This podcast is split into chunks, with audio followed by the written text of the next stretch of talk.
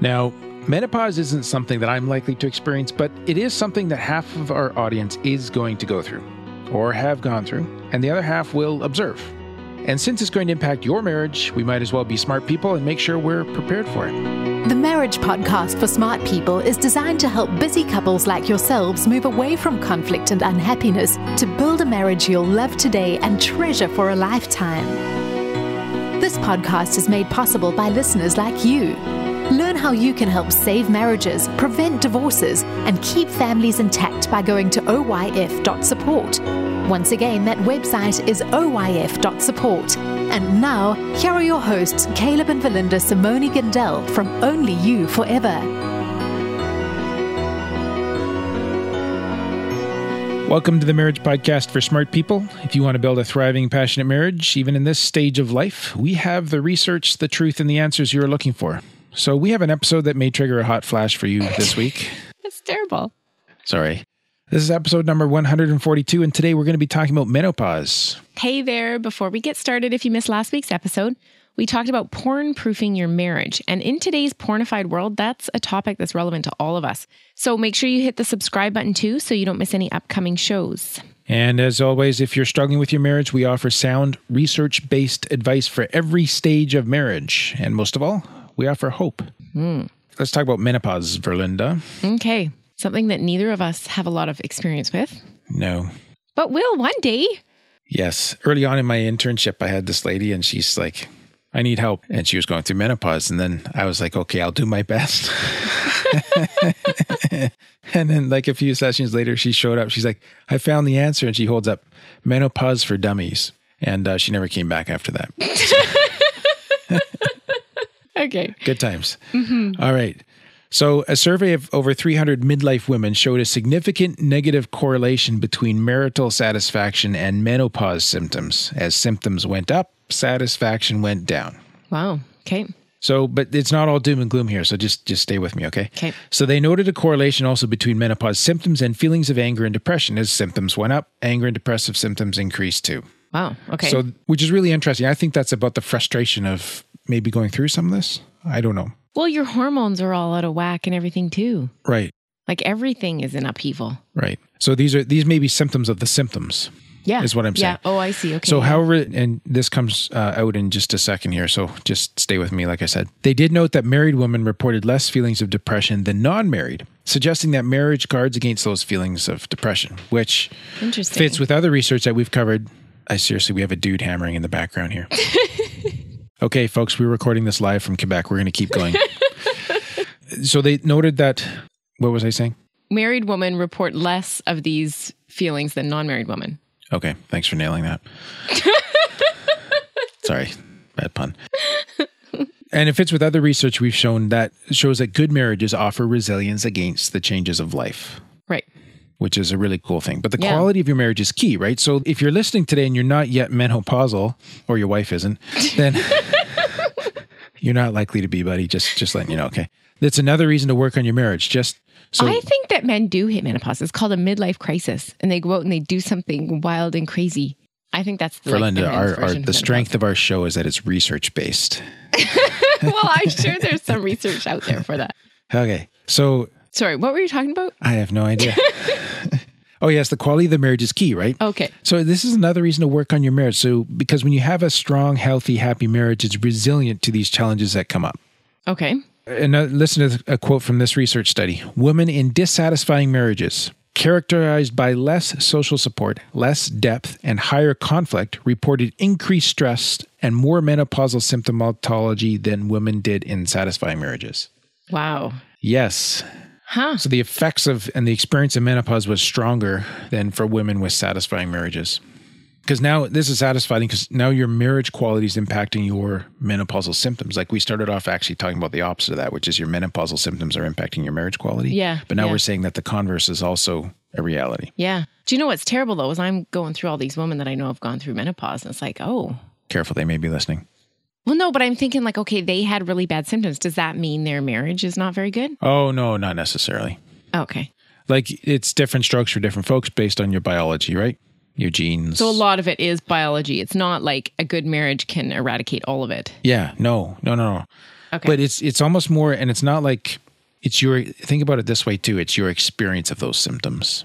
Are they drastic, Mm. horrible, devastating? Right. Mm-hmm. Whereas I'm I'm thinking that based on the research and what we're showing, if you come from a healthier marriage, a more vibrant marriage, it's not as huge of a consequence.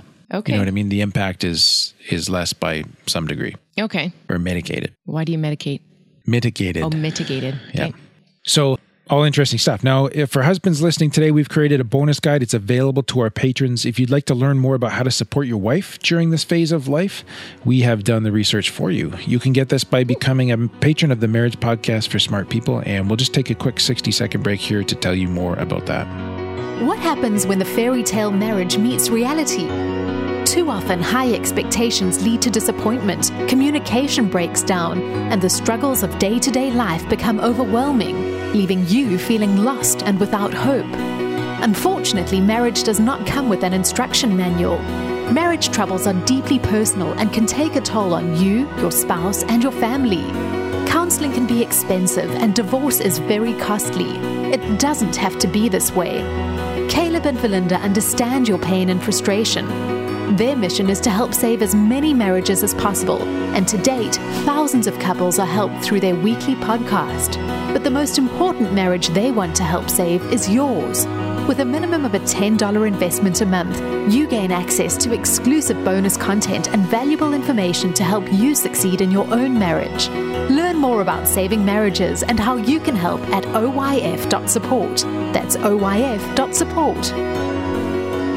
So you're listening to the Marriage Podcast for Smart People. Before the break, we were talking about how menopause impacts marital satisfaction, but it also impacts one's sex life. Which can also impact marital satisfaction. Can do. So, menopause produces changes in a woman's body, which may also decrease the enjoyment of sex. I- Issues such as reduced libido, difficulty orgasming, and dryness in the vagina. And yet, these do not necessarily have to lower sexual satisfaction or the quality of your sex life. It merely becomes another life transition that couples go through and can learn to successfully navigate. So, Okay. it doesn't have to be the end of your world. Just kind Right. of follow me here, right? So these two uh, researchers in 2001, they interviewed uh, 304 women aged 35 to 65. They noted that menopause predicted higher rates of sexual dysfunction. Okay, so they did observe that, such as inability to orgasm, reduced desire, and so on. But sexual satisfaction and frequency were better predicted by age than by menopause status, meaning that yes, complications came in, but it didn't necessarily derail sexual satisfaction and enjoyment. For some, it was getting better as they got older. Oh.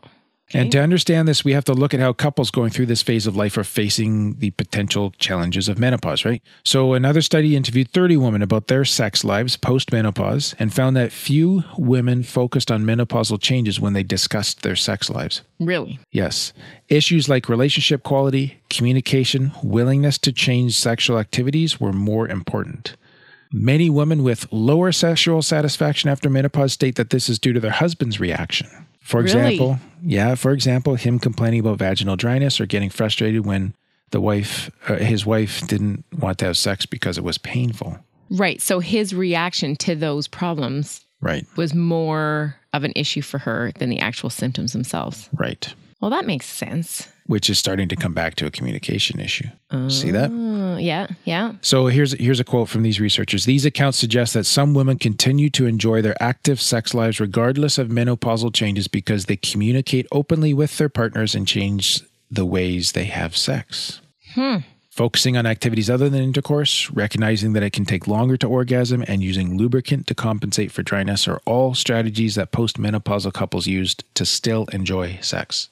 Okay. So you don't- communication. Yes. And just like anything else in life, acknowledging the realities and adapting, adjusting, experimenting, just learning ways to accommodate to the new reality. Yeah.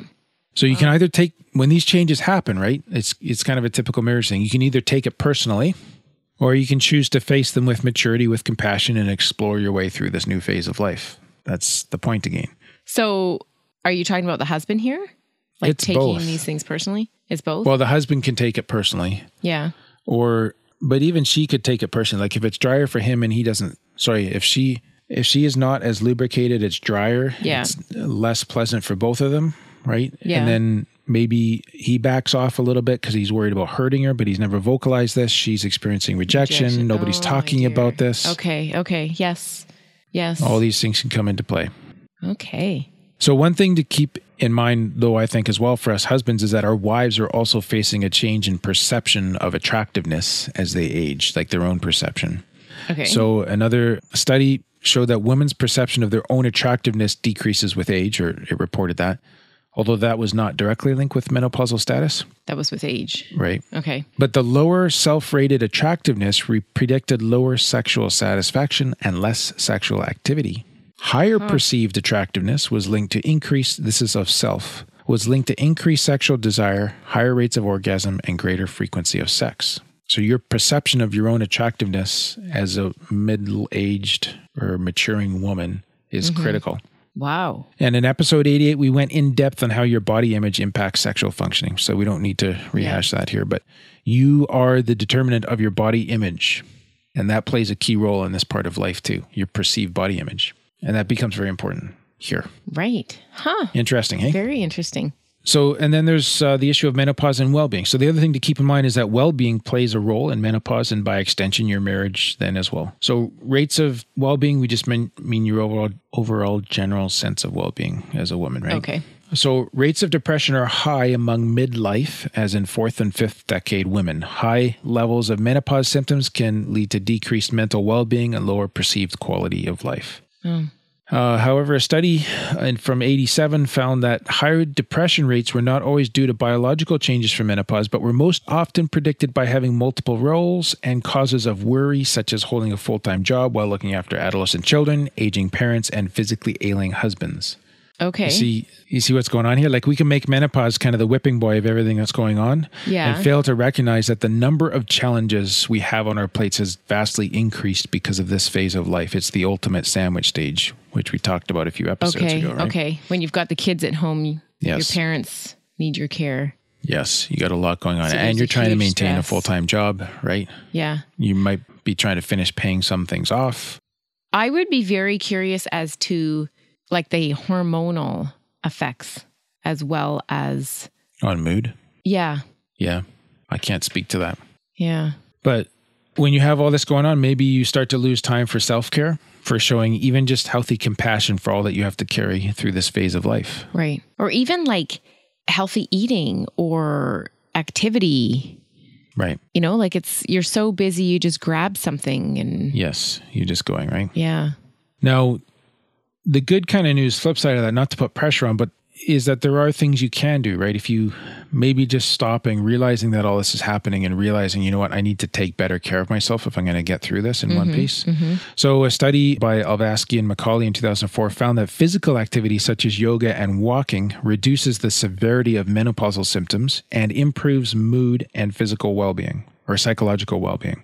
Another study showed that remaining physically active can reduce the perceived severity of menopause symptoms and help retain good physical health. Interesting. So we can respond and choose self care and choose to find ways to show compassion and care for ourselves in the part of this life that can offset the impacts of some of these issues. Yeah. And then, of course, stress is a, is a significant issue. It seems to amplify the menopause thing a little bit. So, me, and menopause increases the cardiovascular response to stress. Okay. So, the way your heart uh, system and your blood flow Like your fight or flight kind of No, thing? just blood, m- just the cardiovascular response. So that part of your body, that response increases. It gets larger during menopause. And those menopausal symptoms also are exacerbated by life stresses, including like marriage stress, amidst others. And Mm-hmm. then menopause makes the stress worse. And now you have a cycle, like you're kind of spiraling here. Okay. So So menopause can increase The your body's response response to to stress, stress. and stress can increase your menopausal symptoms oh my dear. that's what we're saying Okay. Okay. so stress amplifies menopause men- menopause amplifies the body's response to stress now we have a cycle Okay. so this is a real challenge right Yeah. just to be aware of and all the more reason if possible to really sort of stop and think about the self-care you can do okay.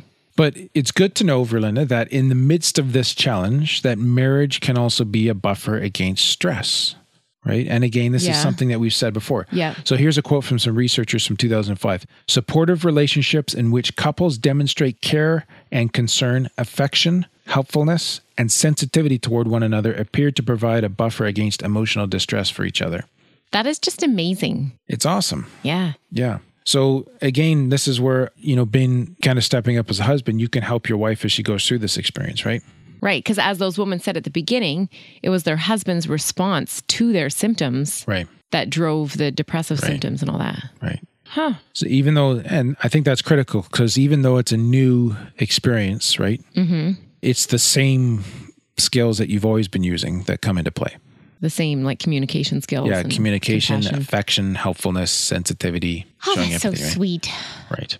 And of course, like we mentioned a little bit, the biological side of things, sexual difficulties that can arise, depressive feelings. Um, there can be increased reactivity to stressful events. These are all normal responses for this period of life. But relationship factors, again, have a strong influence on all these variables as well. So, again, comes back to create that thriving, passionate marriage and know that you can lean on that in times of change.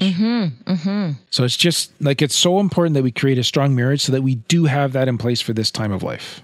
Right.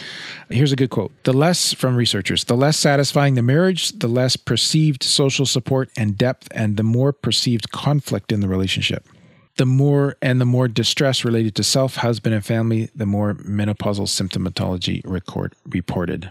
It's just saying like the less satisfying your marriage is, the more cascading effects you are Oh, okay. Okay. you don't see yourself as being supported as well.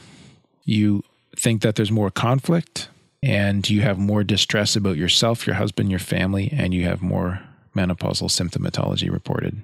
Wow. All from a, starting into this with a less satisfying marriage. So, doing whatever you can to strengthen your marriage during this time is great. Right. Or beforehand, even. Yes, beforehand, if you if possible, yeah. Yeah.